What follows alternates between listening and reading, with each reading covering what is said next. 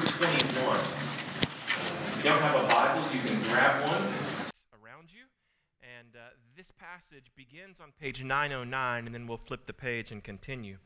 Um, but Acts 2, 1 through 21. And while you're turning there, let me tell you a story.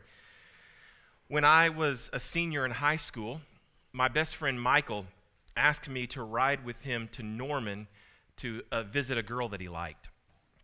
From the time that we were in middle school, he had had this crush on a girl uh, who was a year older than us. So when we were seniors in high school, she was a freshman at OU. I told him, I said, I don't want to. This is, this is going to be weird. I, am going to be a third wheel. But he said that, uh, that his parents wouldn't let him drive to Norman to see this girl unless I went with him. Because they thought that if I were there with him, that he wouldn't get in any compromising situations and that he would make he'd make good decisions. So I told him Richard that his parents needed to trust him more and trust me less.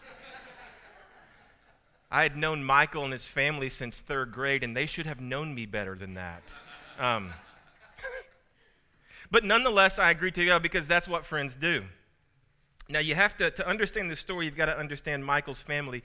They were a bunch of gearheads.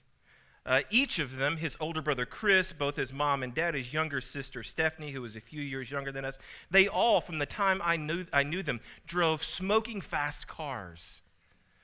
This is our senior year, and at the time, Michael, um, he had a 1990 Pontiac Firebird. He had purchased it uh, He'd purchased it a year before at auction, and uh, man, it, it was not much to look at. Um, he was working on it, but at the time, it was not much to look at. It uh, had a cracked windshield, faded paint, mismatched wheels. The, the two front wheels were different from the two back wheels, so it was not much to look at, but it did have the second largest engine of that model. It had a 305 V8 in it, um, so it had that going for it. Well, Michael, he, uh, he didn't think this college girl would be impressed with this engine, but he thought she would certainly be unimpressed if he pulled up onto campus of OU in this car, and this beater. So he asked his older brother, uh, Chris, if we could take his car. And Chris's car was a 1985 Chevy Camaro. And it was something to look at. Man, it was beautiful. It was metallic blue. He had just had a new set of chrome wheels put on it.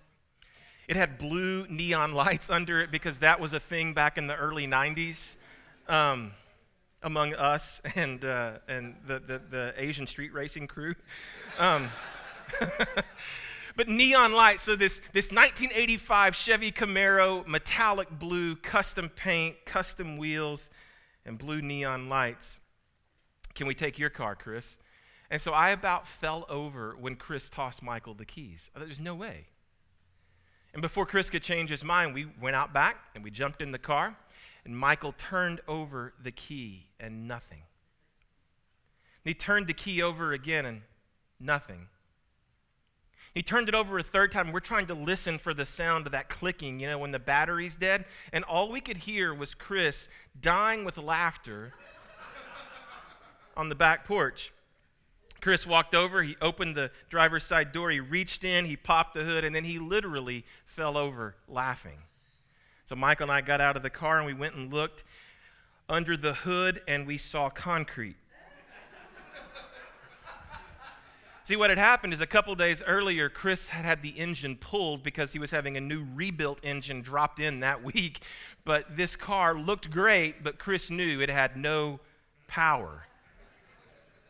So Michael threw the keys back at him, called him a few choice names, and then we drove to Norman, which is an 80 mile drive from Duncan to Norman in his 90 Pontiac. Um, we made it in considerably under an hour because he was so mad. But uh, I guess it's lead foot. Now, listen, sometimes a story, and that really happens, sometimes a story becomes a metaphor. If you're a Christian, Jesus has given you a mission. And your mission isn't to impress a girl, your mission is to be a witness for him. Those were the very last words that he spoke to his disciples before he ascended back to the Father. We see it reiterated in Acts chapter 1, verse 8. You will receive power when the Holy Spirit comes upon you, and you will be my witnesses in Jerusalem and in all Judea and Samaria and to the ends of the earth. And he's taken up.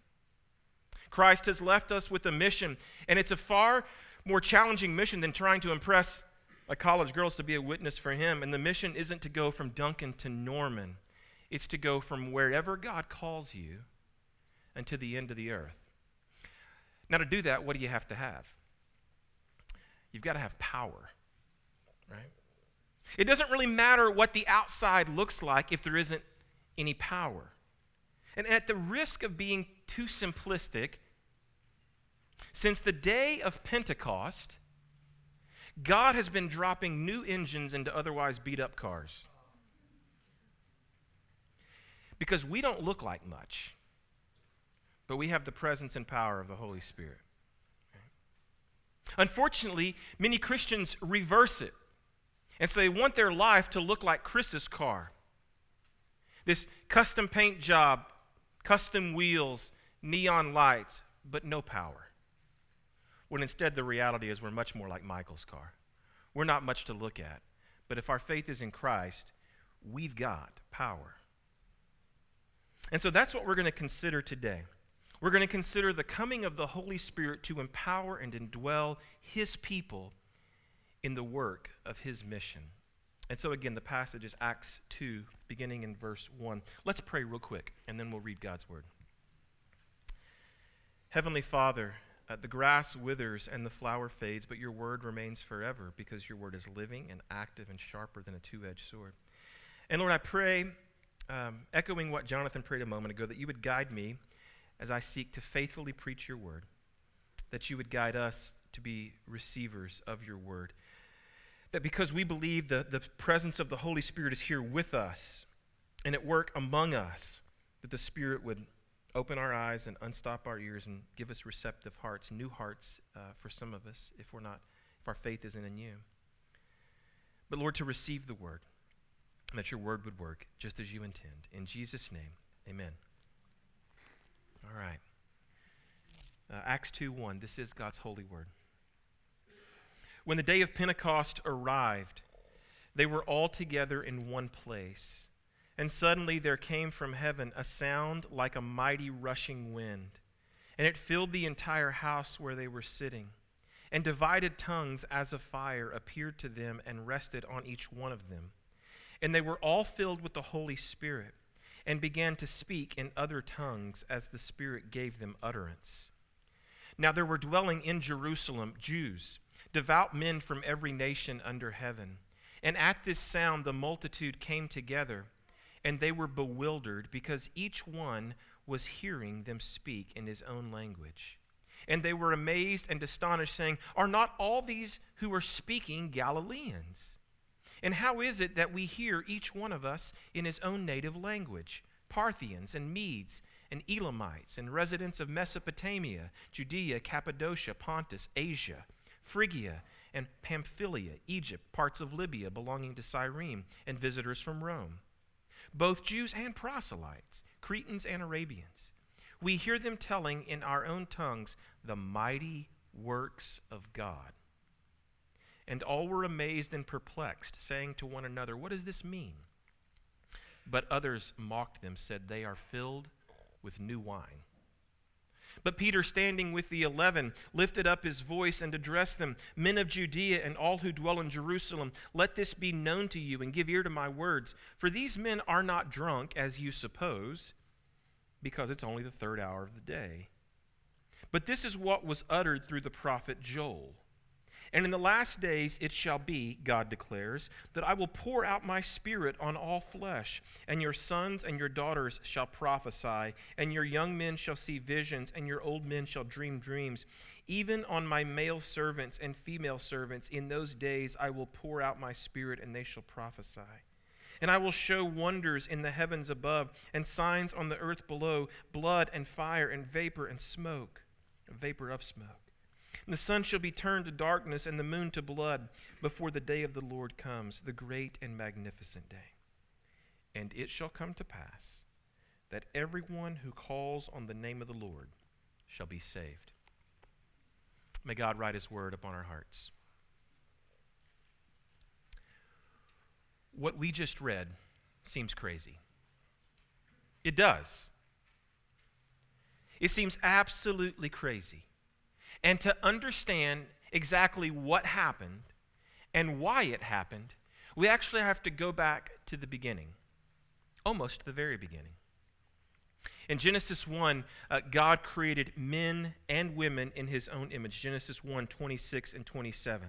God created his man in his own image. In the image of God, he created them male and female. He created them and spoke to man and woman and said, Be fruitful and multiply and fill the earth.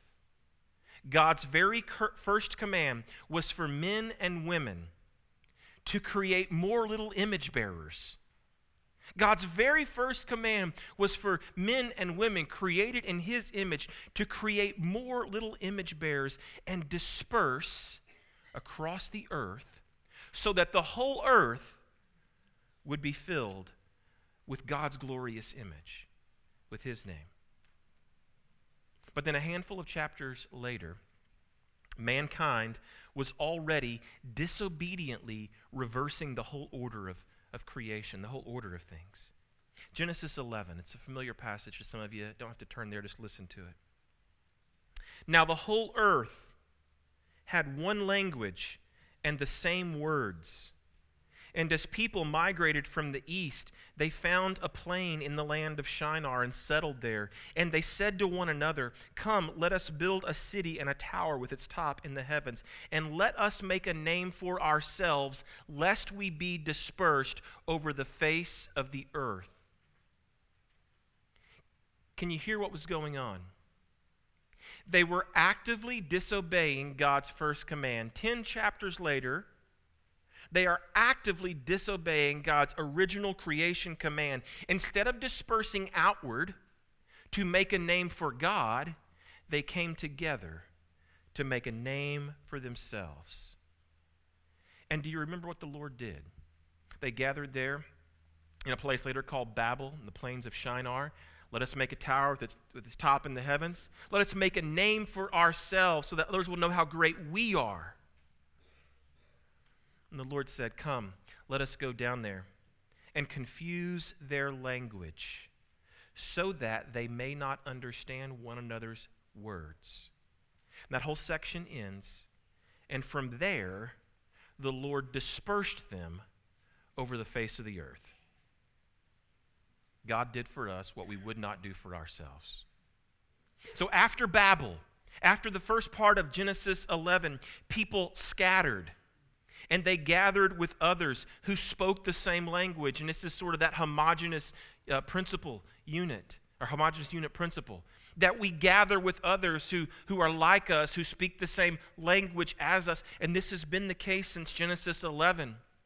God commanded them to go out and to bear uh, to create more little image bearers so that his name and his glory and his renown and his fame that people would see that and worship him as they witnessed it in in uh, people made in his image. But we said, no, no, we're not going to do that. Instead of going out and taking the glory of God to the ends of the earth, we're going to gather together so that people will see our glory. And God said, no, no, I'm going to play a trump card. I'm going to confuse your language so that you can't understand one another, and I'm going to disperse you.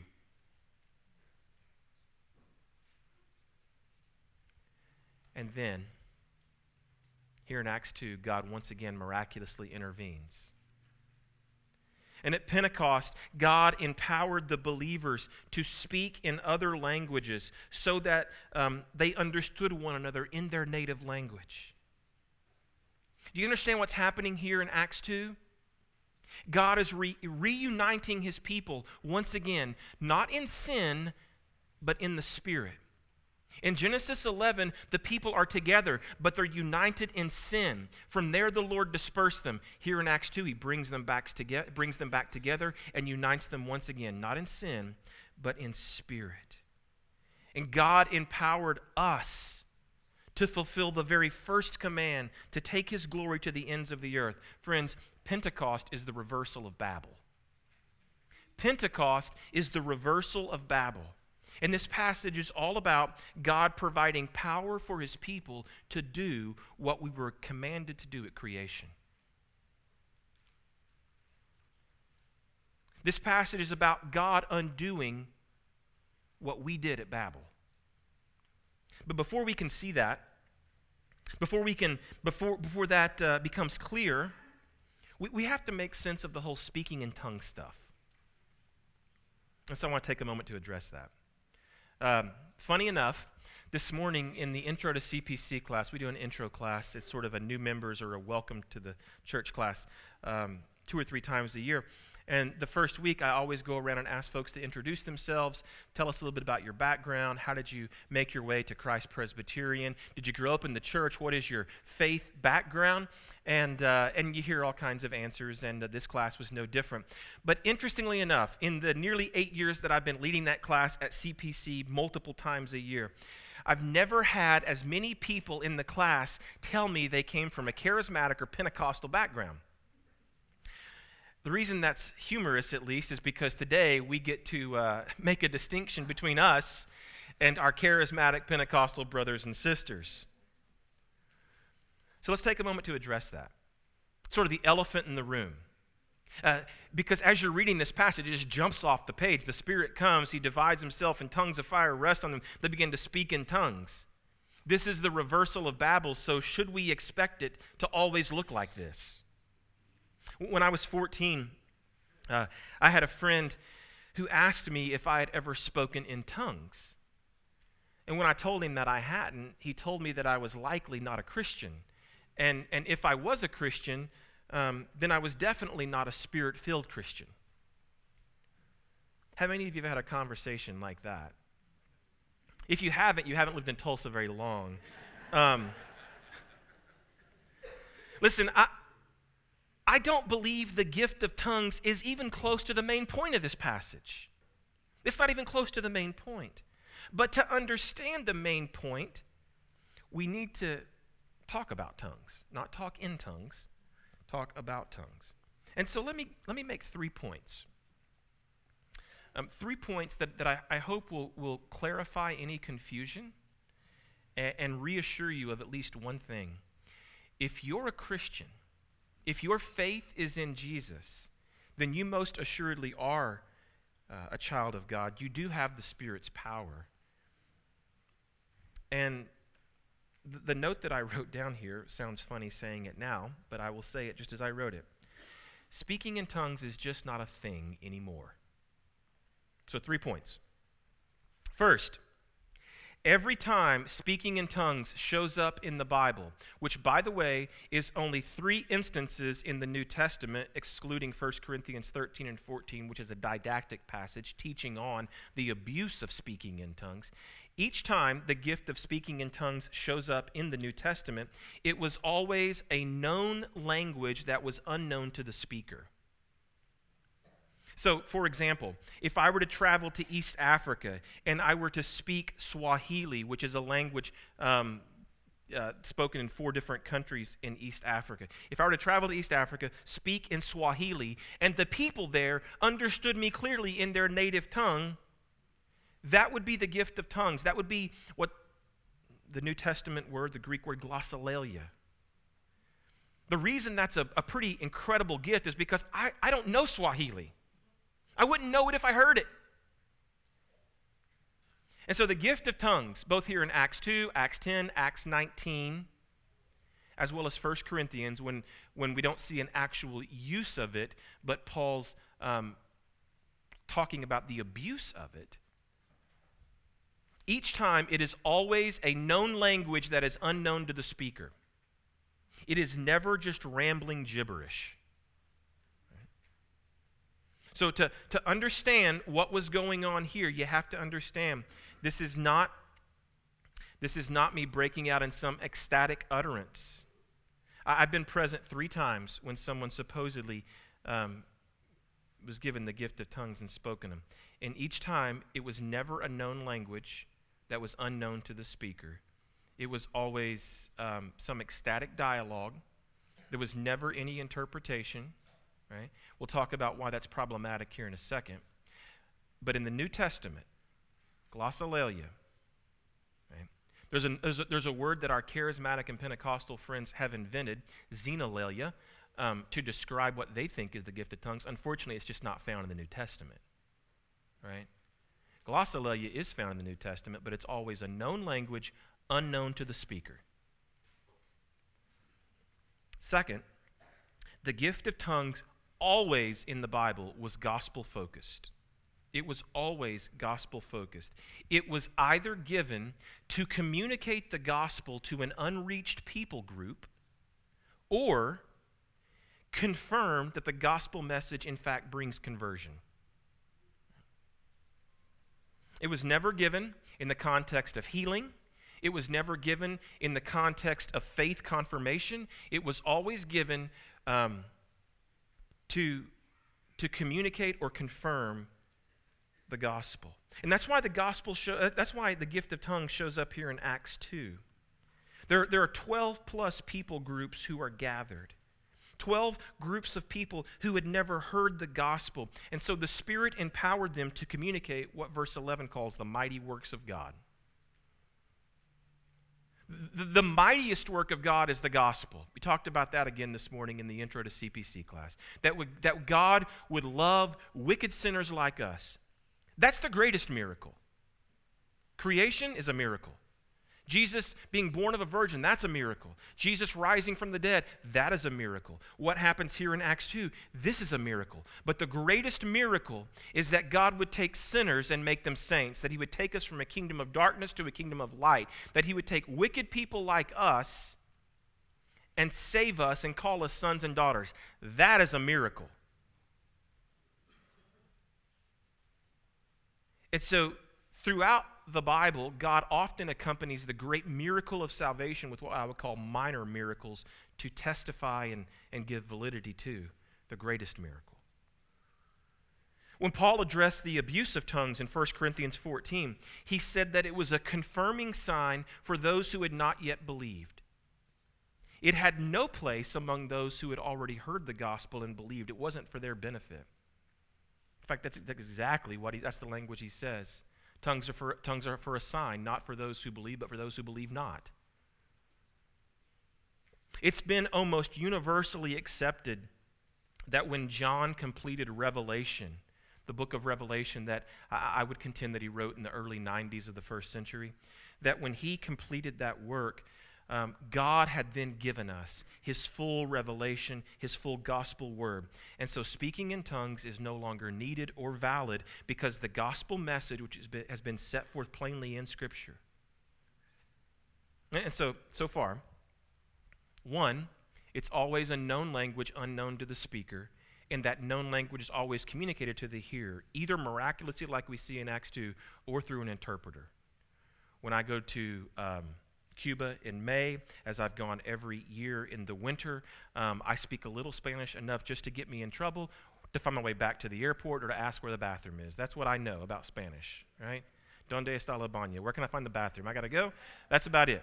You know, how much is this item that I want to buy? That, that's the extent of my Spanish. So when I go down there and preach, I have to have an interpreter. Now, it's not, I, am not speaking an entirely unknown language. I did have two semesters of Spanish in, in high school, uh, to the chagrin of my teacher.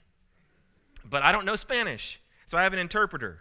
So, tongues, first of all, always, always, always a known language unknown to the speaker, where that known language is then received to the hearer either through a miracle of God or through an interpreter. Two, it's always gospel focused, either given to communicate the gospel to an unreached people group, I don't know, say Jerusalem, Judea, Samaria, the ends of the earth, or to confirm conversion that accompanies the gospel.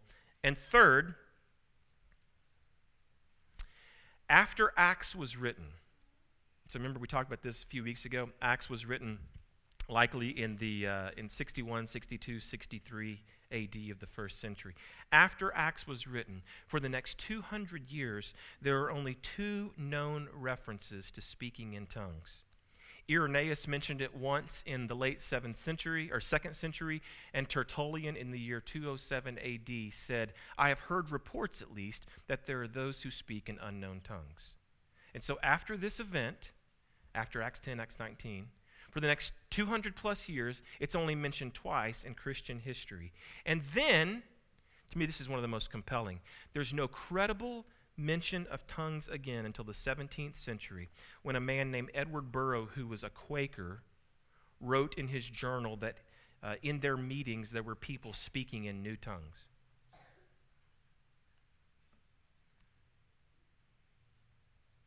Sixteen hundred years passed, and scant a mention of it. No teaching on it. No, hey, I'm writing in my diary, dear diary, this afternoon, you'll never believe what happened. There's just none of that for 1,600 years. And so we can conclude either the Holy Spirit just said, hey, I'm not going to work anymore. I'm not going to fill and dwell and empower believers anymore. The gospel is no longer important to communicate anymore. Or this was for a season until God's revelation had been given completely. None of the reformers, whether they were of the Lutheran variety, the, um, the, the English variety, the Presbyterian variety, none of the reformers, even the Baptists, believed that speaking in tongues was a continuing gift of the Spirit. Speaking in tongues was just not a thing until 1901. In 1901, at the Azusa Street Revival, a young student named uh, Agnes Ozman prayed for the elders of the church to surround her and to pray over her. And it's recorded in someone's journal that when they prayed over her, she began to speak in an unknown tongue. Here's what I'd like you to take away just from this, and I, I said more about this than I meant to. In the New Testament, Speaking in tongues was a specific language for a specific purpose, and it was never prescribed. It was, however, described. That's an important distinction you have to make in Acts. M- many times, something is described. This is what happened, but it's not prescribed as in this is what must happen. It's never prescribed uh, as a gift that every Christian would possess or should desire. It's simply described as a miraculous gift of God that he used for a season as his people were going out from Jerusalem, Judea, Samaria to the ends of the earth. What happened at Pentecost here in Acts 2 is the reversal of Babel. In Genesis 11, God separated us by language because of our sin. But in Acts 2, he united us once again in the Spirit. And our common language that we have, we do have a common language, but it's not any human language, it's the word of the gospel. And so the reason I've, uh, I've tried to spend some time clarifying this, spent too much time clarifying this, is because I want you to understand something very important. The Holy Spirit is just as present and active today as he was on the day of Pentecost. In, in our particular circle, in our particular branch of, of the Christian church, we talk a lot about God the Father, His majesty, His might, His holiness, His transcendence. We talk a lot about the work of Jesus, His incarnation, His perfect life, His penal substitutionary atonement, that Christ is victor as He was raised from. We spend a lot of time talking about that. We don't spend much time talking about the Holy Spirit. And the Holy Spirit is just as present and active today among us, even though we can't figure out what to do with our hands, as he was on the day of Pentecost. But that doesn't mean that we should expect the Holy Spirit to work in exactly the same way that he did. This passage, again, is descriptive, not prescriptive. And so, I said it a moment ago if speaking in tongues is not the main point of this passage, what is? Well, the main point of this passage is that the Holy Spirit is given to every single believer to empower us as witnesses. Two thoughts. Don't be nervous because we're just now getting to the outline. Kickoff isn't until 525. Two thoughts. The Holy Spirit's given to every believer. The Holy Spirit has always been present and active. The Holy Spirit has always been present and active. The, the Holy Spirit shows up in the second verse of Scripture. The Spirit hovered over the face of the deep. The Holy Spirit has always been present and active. Throughout the Old, uh, Old Testament, we see that the Spirit gave certain figures extraordinary gifts, um, feats of strength. We see that in Joshua, Gideon, Samson, and Saul. that he worked in specific people for a specific purpose. The Holy Spirit spoke to the prophets. We see this particularly in the writing of Ezekiel, who said, It was the Spirit of God who gave me my prophetic words. The Spirit of God, we see this often in the travels of, of the nation of Israel after they had left Egypt before they entered the promised land. In those 40 years of wilderness wanderings, the, uh, the, the scriptures record for us that the Spirit was present in their midst. But Pentecost, Acts 2, inaugurated a new era because the Holy Spirit is no longer just present in our midst he is working in every single believer. He is present, living, and at work in every single believer. And so the group of people who were gathered here, it says when the day of Pentecost arrived, they were all together. Who is the all? Well, it's the same 120 plus people that were there in chapter 1 who gathered for prayer, to open up the scriptures, to appoint uh, Judas's replacement this same 120 group of people, and, and some were apostles, some were disciples, many were women. And verses 3 and 4 tell us the Holy Spirit appeared and rested on each one of them. And they were all filled with the Spirit.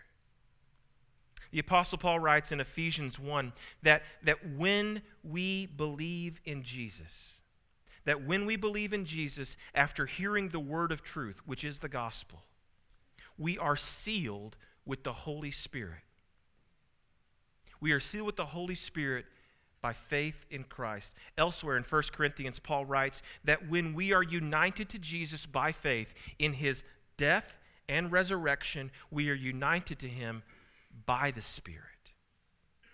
Sinclair Ferguson has written a wonderful book. It's, it's a, I quoted from it at the bulletin, in the bulletin early on. It's a book called The Holy Spirit. And he says this It is in believing into Christ that the Spirit of Christ is received. There is no other mode of receiving the Spirit than by faith's reception of Christ. To have Christ is to have the Spirit. There is no second blessing.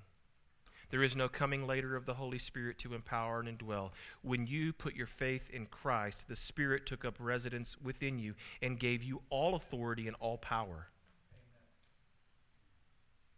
And so it, this is the good news. It doesn't matter if you're a new Christian. It doesn't matter if you're a Christian who barely knows your Bible.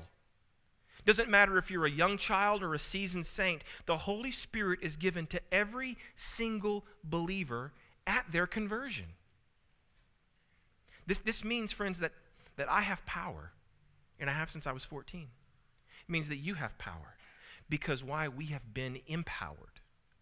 The Holy Spirit is given to every single believer. What are we empowered for? Here's the second thought the Holy Spirit is given to empower us as witnesses. Remember Acts 1 8? But you will receive power when the Holy Spirit has come upon you. You'll be my witnesses in Jerusalem, Judea, Samaria, the other uttermost parts of the earth. The Spirit was given not so that we could do cool parlor tricks. The Spirit was given to empower us as witnesses. And the great thing about this is it's not just for the apostles. The Spirit's not just given to the apostles. All who were gathered, 120 plus, were filled with the Spirit. The Spirit rested upon all of them, not just the apostles, which means today it's not just for me and Jason and Ethan, those of us who've gone to seminary. This call to be witnesses for Jesus isn't just for the elders, the men who lead the church. It's a call for every believer, every believer who has been indwelt and empowered by the presence of the Holy Spirit. We have His power at work within us, and this is the goal to be witnesses to the ends of the earth. And so the Holy Spirit comes and He indwells them, He empowers them. And by the way, this is this is not in my notes, and I got in trouble last week by saying some stuff that wasn't in my notes because I just kind of went off and, and uh, went down a trail. But I'm going to do it again because I learn. Um, just, just make this a part of your practice. study. It's like, it's like wash, rinse, repeat. Study, study, study. Figure out. There are passages in the Bible, particularly in the Gospels and particularly in Acts. Those are historical records. They record for us the life and ministry of Jesus and the times of the early church. After that, um, Acts, Romans, 1st and 2nd Corinthians, Galatians, Ephesians, Philippians, Colossians, 1st and 2nd Thessalonians, Titus, 1st, 2nd Timothy, Philemon, all those. Those are more didactic passages. They are writings meant to instruct us in faith and life. But the Gospels, while they provide instruction, are primarily a historical record. So in them, God is sometimes, but not always, prescribing what we're called to do, but He is always describing what was done. Do you understand the difference? And so when you're reading through the book of Acts, you have to do some hard work and say, is, is the Lord, in giving me his word, is he prescribing what I'm supposed to do or what the church today is supposed to do? Or is he simply describing what was done 2,000 years ago?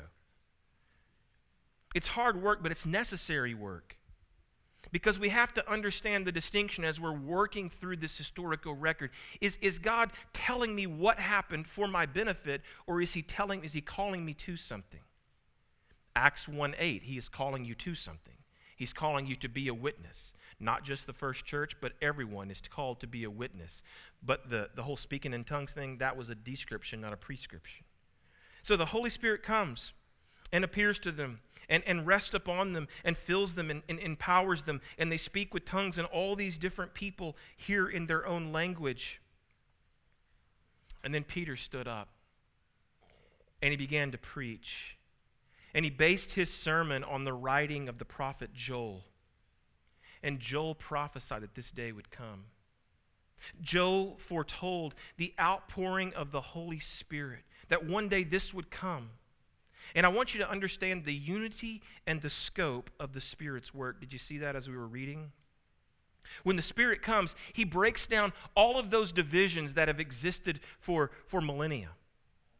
All of those divisions.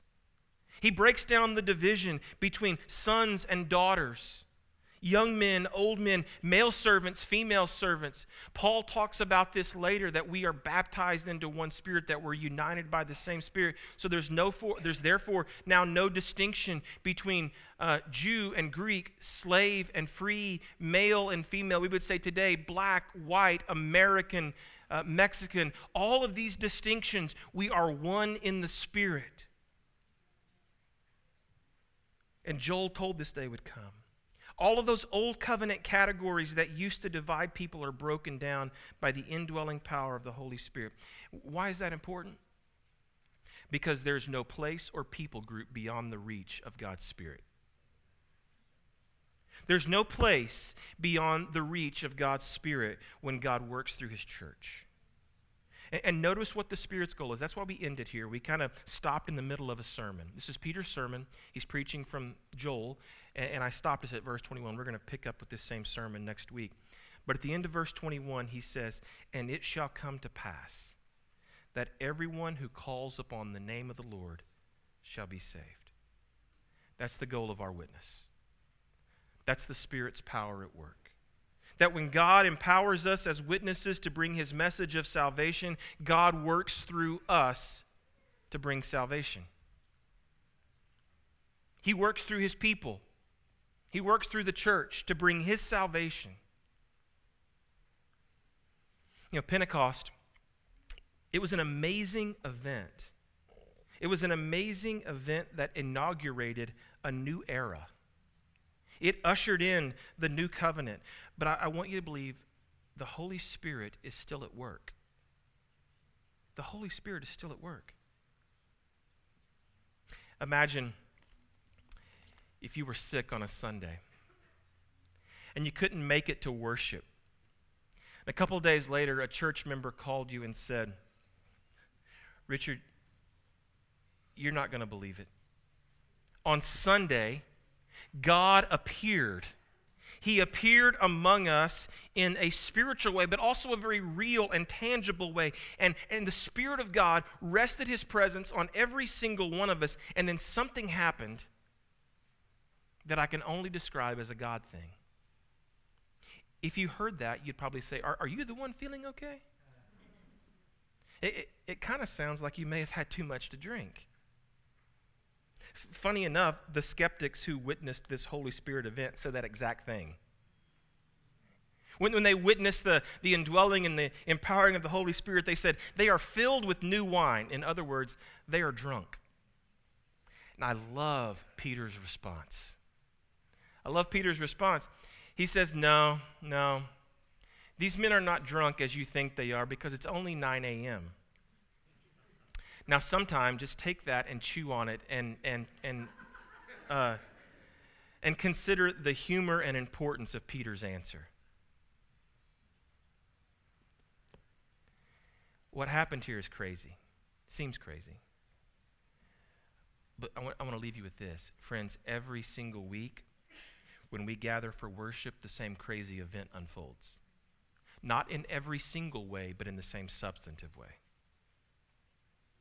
The Holy Spirit's presence is just as real and powerful today as he was on Pentecost. That, that this event, when God's people gather, and they get a glimpse of his glory and a helping dose of the gospel, and the Spirit is there with them at work among them.